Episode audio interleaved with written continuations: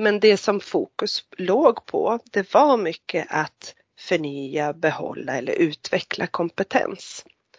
Och kanske inte lika mycket kopplat till ledarskapsfrågor och inte heller arbetsmiljö eller digitalisering.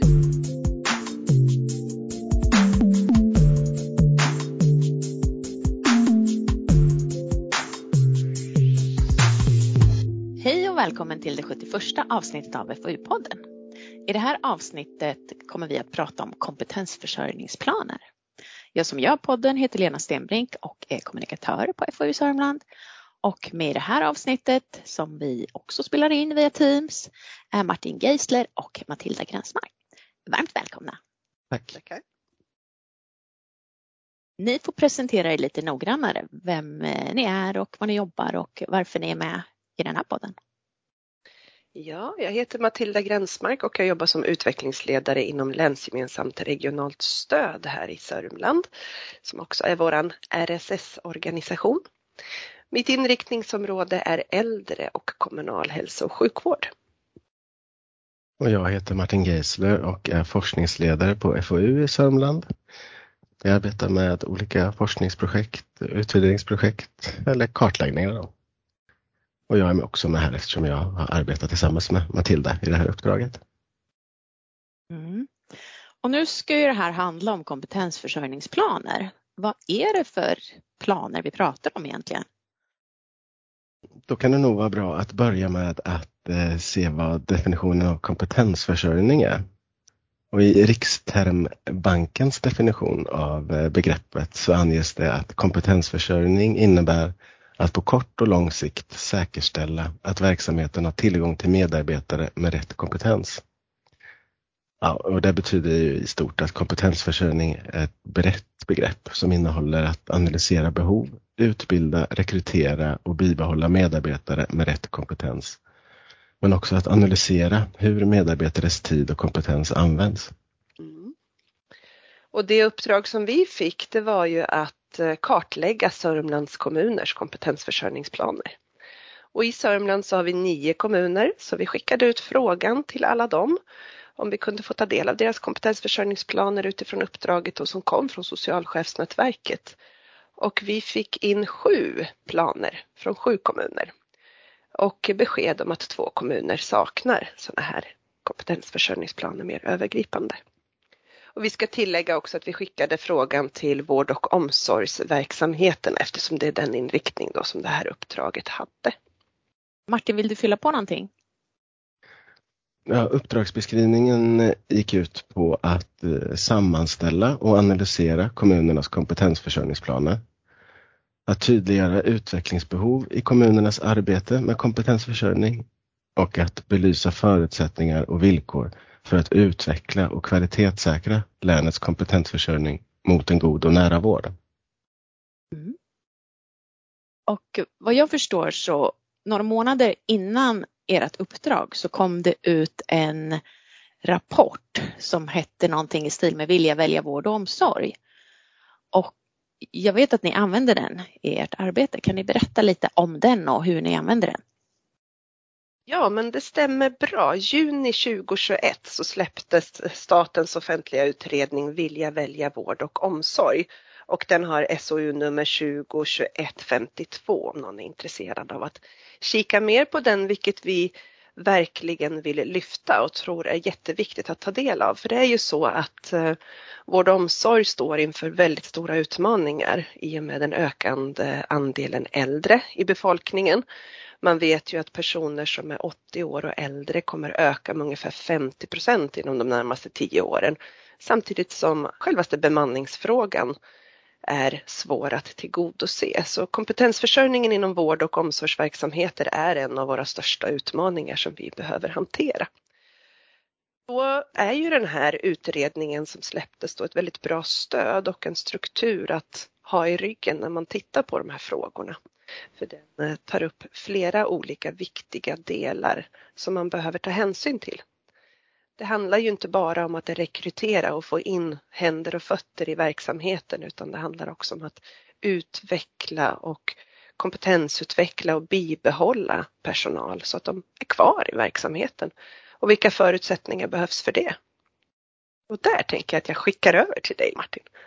Ja, ja precis. Som Matilda berättar här så är det ju eh, prognoser som visar på det här ökade behovet av bemanning men också av kompetens, att arbetet kommer att bli svårare av olika anledningar. Dels av att eh, befolkningen kommer att leva längre eh, och vad det innebär. Men samtidigt så står många av de här verksamheterna redan idag inför stora utmaningar i arbetsmiljö, ledarskap och eh, strategier för kompetensutveckling. Så det som utredningen tydligt visar på är ju att eh, kompetensförsörjning är ett brett begrepp där alla de här olika aspekterna behöver inkluderas och arbetas med på ett strukturerat och långsiktigt sätt för att den här frågan ska kunna gå att bemöta. Jag fastnade på det här med att 80 och äldre kommer öka med 50 procent. Det är ju oerhört mycket. Vad beror det på? Är det, är det att de lever längre helt enkelt? Det är inte att det är plötsligt den generationen är fler eller vad kommer det sig? både och som jag har uppfattat det. Dels så är det ju att vi, vi lever längre och vi är friskare men sen har det också varit stora barnkullar just i de åren som just nu kommer upp i de här åldrarna, 80 år och äldre. Vi skriver här, Sveriges kommuner och eh, regioner rapporterade om rekryteringsläget i rapport 2020. Där man prognostiserade att eh, det finns ungefär ett årligt rekryteringsbehov om cirka 13 000 nyanställningar inom välfärdssektorn under perioden 2019 till 2029. Och ungefär hälften av det här rekryteringsbehovet återfinns inom de kommunala vård och omsorgsverksamheterna och särskilt inom vård och omsorg om äldre. Mm. Ja, jag vet ju att ni använder den här utredningen Vilja välja vård och omsorg i ert uppdrag. Kan ni berätta lite om hur ni använder den? Ja men det stämmer. Jag kan berätta att utredningen är ju indelad i fyra stora kapitel som tar upp dels förnya, behålla och utveckla kompetens, vilket kanske är det som man klassiskt tänker på när man pratar om kompetensförsörjning. Men det handlar också om att stärka ledarskapet. Och då är det både förutsättningar och ansvar man pratar om och det är också stödfunktionerna kring det nära ledarskapet. Men sen handlar det också om att skapa trygga anställningsförhållanden och goda arbetsvillkor, arbetsmiljö. Men också att ta tillvara på ny teknik för vård och omsorgens medarbetare och i vård och omsorgens tjänst.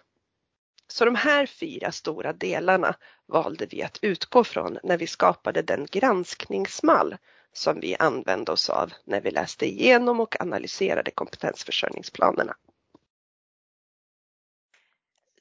Ni sa ju att det var sju kommuner som svarade på era fråga då. Och hur har ni gjort när ni har kartlagt deras planer eller arbete? Det gjorde vi så att eh, utifrån utredningens slutsatser och rekommendationer så skapade vi en eh, granskningsmall och sen så gjorde vi ett sånt eh, separat kodningsförfarande där vi var och en för sig gick igenom planerna och bedömde huruvida planerna inkluderade de här temaområdena och delområdena och också då om det bara var någonting som nämndes i förbifarten utan att vara tydligt definierat. Då bedömde vi det som att det ingick i viss mån i planen. Om det inte fanns med överhuvudtaget i planen så saknades det. Men om det var någonting som i planen eh, var tydligt definierat så bedömdes det som att det ingick. Och det här förfarandet gjorde vi till exempel för delområdet rekrytering. Så var det uppdelat om, om det var definierat nuläge, om det var ett definierat och formulerad målbild som man strävar efter i kompetensförsörjningsarbetet och om man hade definierat åtgärd eller åtgärder för att nå målbilden. Och om man har definierat uppföljning och indikatorer för att följa arbetet på det här området. Och slutligen om man även har definierat en tidsplan för när det här arbetet ska vara gjort och när uppföljning ska ske. Precis. Det betyder att varje delområde bedömdes utifrån fem kriterier. Nuläge, målbild, åtgärd, uppföljning och tidsplan. Och sammantaget betyder det att varje plan som inkom bedömdes på 40 olika kriterier. Mm. Det gjorde ju vi var och en för sig Martin. Du läste alla planer och gjorde skattningen och jag läste alla planer och gjorde skattningen och sen hade vi en diskussion däremellan. Om vi såg det olika på något sätt så diskuterade vi hur vi hade gjort bedömningen. Men vi hade en väldigt lika tanke kring det, vad som ingick och inte. Och syftet var ju att få den här övergripande helhetsbilden. Vad inkluderar planerna kopplat till det som utredningen säger att de bör innehålla? Så det var ju det som liksom var kontentan i det hela. Logiken i det här förfarandet var ju att utredningen presenterar vad som krävs för en eh, strukturerad och långsiktig kompetensförsörjning inom vård och omsorg. Och utifrån de slutsatserna och rekommendationerna så har vi genomfört den här kartläggningen för att visa på vart det finns utvecklingsbehov hos kommunerna och hur läget ser ut idag. Och eh, vad visade er kartläggning då? Mm, det var ett spännande arbete tycker jag att läsa igenom planerna men också väldigt svårt för att jag har ju jobbat i kommun under en längre tid och samverkar nära kommunerna och jag vet ju vilket enormt arbete kompetensförsörjningsfrågan är i kommunerna. Det är inte så att man inte jobbar med det här för att det inte står angivet exakt hur man ska göra i en plan utan det här är ju en ständigt pågående fråga i våra kommuner. Men vårt uppdrag var ju att kartlägga självaste planerna, hur de ser ut och, och där kan man ju fundera på behövs det verkligen stå i planerna. Men det vi tror och, och det vi har liksom utgått från är att det här strategiska övergripande arbetet, om man sätter det på pränt och tydligt har en kompetensförsörjningsplan och bearbetar igenom alla de här frågorna så får man med det övergripande paraplyet i kompetensförsörjningsfrågan. Och det som resultatet visade när vi gjorde den här analysen, det var ju att planerna alla var ju heller inte kompetensförsörjningsplaner ska vi säga, utan några var ju rena utbildningsplaner som man ändå skickade in så som kompetensförsörjningsplaner. Men det som fokus låg på, det var mycket att förnya, behålla eller utveckla kompetens. Och kanske inte lika mycket kopplat till ledarskapsfrågor, inte alls mycket som det hanterades i kompetensförsörjningsplanerna och inte heller arbetsmiljö eller digitalisering. Men där vet vi ju också att kommunerna ofta har arbetsmiljöplaner eller digitaliseringsplaner så. Men vårt uppdrag var ju att kartlägga självaste kompetensförsörjningsplanen och vi tror också att det kan vara viktigt att beakta de delarna såsom arbetsmiljö, ledarskap och digitalisering även i tanken kring kompetensförsörjning och inte bara som sakfrågor som de är annars. Får jag bara fråga där, du sa att en del hade inte en kompetensförsörjningsplan utan bara en utbildningsplan. Ja. Och vad är Eller en kompetensutvecklingsplan också? Precis, så ska vi säga. Kompetensutvecklingsplan eller utbildningsplan. Vad är det för skillnad? En kompetensutvecklingsplan tar ju upp hur man ska utveckla sin kompetens, vilka utbildningar man ska gå, man behöver andra typer av träningar för att utveckla sin kompetens. Men den tar ju inte per automatik upp arbetsmiljöfrågor eller ledarskap eller digitalisering eller en helhet kring att, att personal stannar kvar på arbetet. Utan det, man kan säga att man skulle kunna säga att kompetensutveckling är en del av kompetensförsörjningen. Ja. ja överlag så visar ju den kartläggning som vi har gjort på att eh, precis som Matilda för fram så sker det mycket arbete om kompetensförsörjning i kommunerna. Men det saknas den här övergripande strukturen och långsiktigheten som behovet finns för en långsiktighet och en struktur i det här arbetet. Och det är ju en funktion som kompetensförsörjningsplanen är avsedd att fylla. Men där ser vi att det saknas. Då är det också svårt att eh, ha koll på hur, hur nuläget ser ut och eh, vilka effekter som olika åtgärder har. Det är svårt att få en övergripande bild av det arbete som faktiskt sker och vad det leder till över tid. Mm. Och de delarna som Vilja välja vård och omsorgutredningen tar upp, jag tänker kring det här med stärkta ledarskapet handlar ju till stor del om första linjens chefer, alltså de nära chefer ute i verksamheten och vikten av dels deras arbetssituation men också att de finns till för sina medarbetare. Där har man ju i utredningen diskuterat det här med hur många medarbetare kan man ha Eh, när man jobbar i en vård och omsorgsverksamhet. Man har ju inte bara ett chefsansvar för personalen utan man har ju också ansvar för de brukare eller patienter eller klienter som man träffar i sin verksamhet också, deras anhöriga. Så det är ju en, en eh, situation som är komplex på så sätt.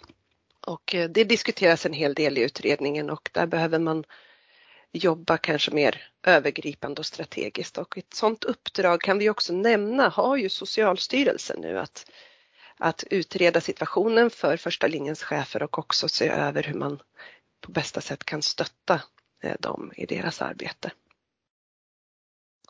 Men även arbetsmiljöfrågan kan vi ju diskutera för den vet vi ju att man jobbar med på olika sätt och det vi ser i resultatet här är ju att man kopplar arbetsmiljöfrågan kring rätten till heltid eller heltid som norm nämns ju i några kompetensförsörjningsplaner. Men det är ju fler frågor kring arbetsmiljö än just möjligheten att arbeta heltid som är centralt.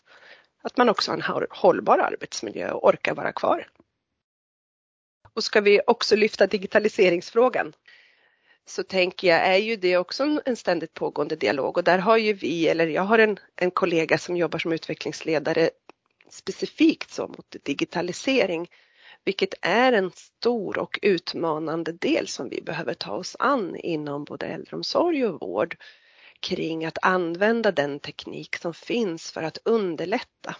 Och det är ju en, det har säkert många hört, det finns tankar och funderingar, ska tekniken ersätta människan? Det är ju inte tanken utan det ska ju vara ett stöd och en hjälp. Och det finns idag så många tekniska lösningar som kan underlätta, som vi vet finns där, men som man kanske inte tillvaratar på bästa sätt. Där behöver man nog koppla det på ett tydligare sätt till kompetensförsörjningsfrågan också. När ska vi använda tekniken? På, när är den en hjälp för oss? Mm.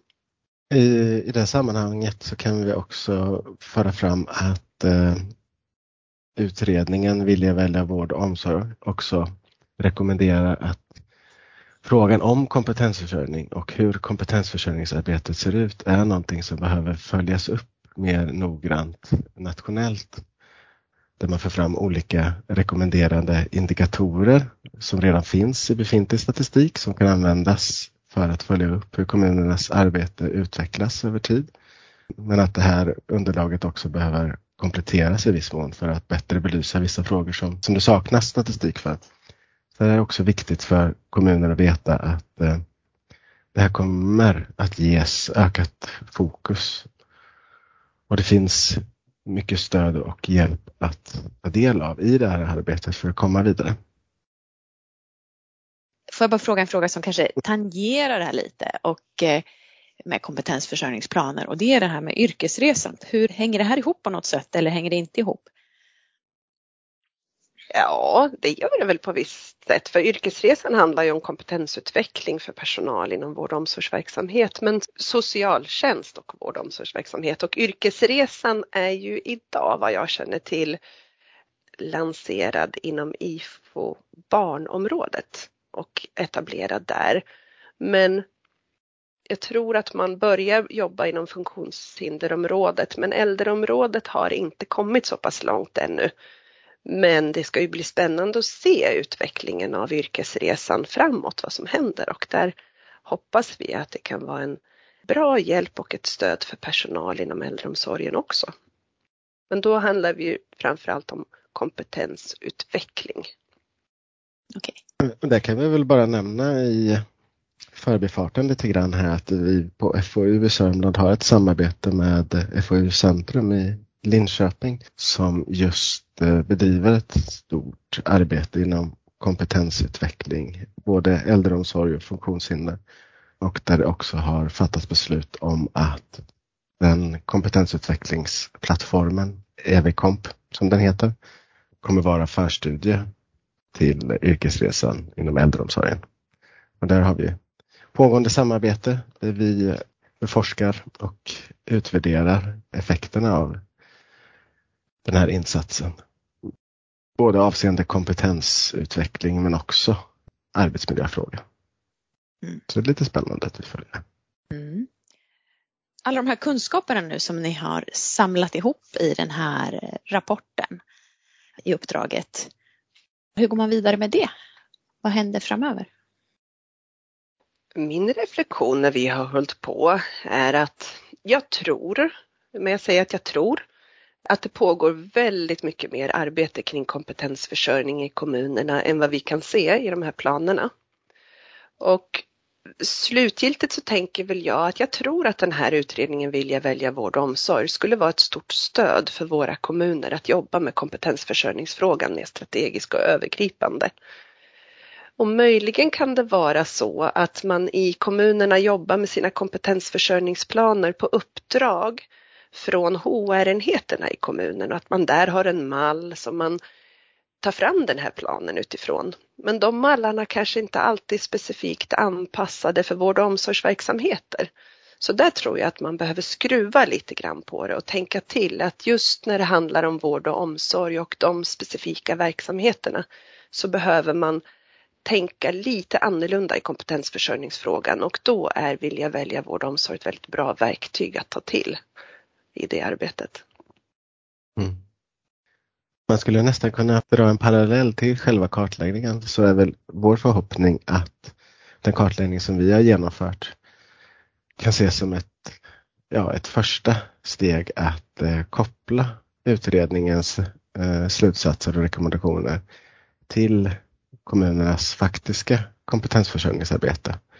Så kartläggningen som vi har genomfört kan sägas ge en, en nulägesbild eh, och utifrån den så behöver kommunerna formulera mål för sitt kompetensförsörjningsarbete och sina kompetensförsörjningsplaner.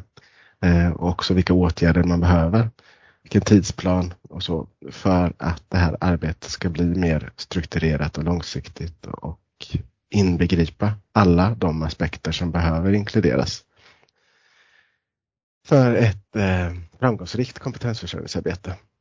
Så det är vår förhoppning att den här kartläggningen kan bidra åt det hållet.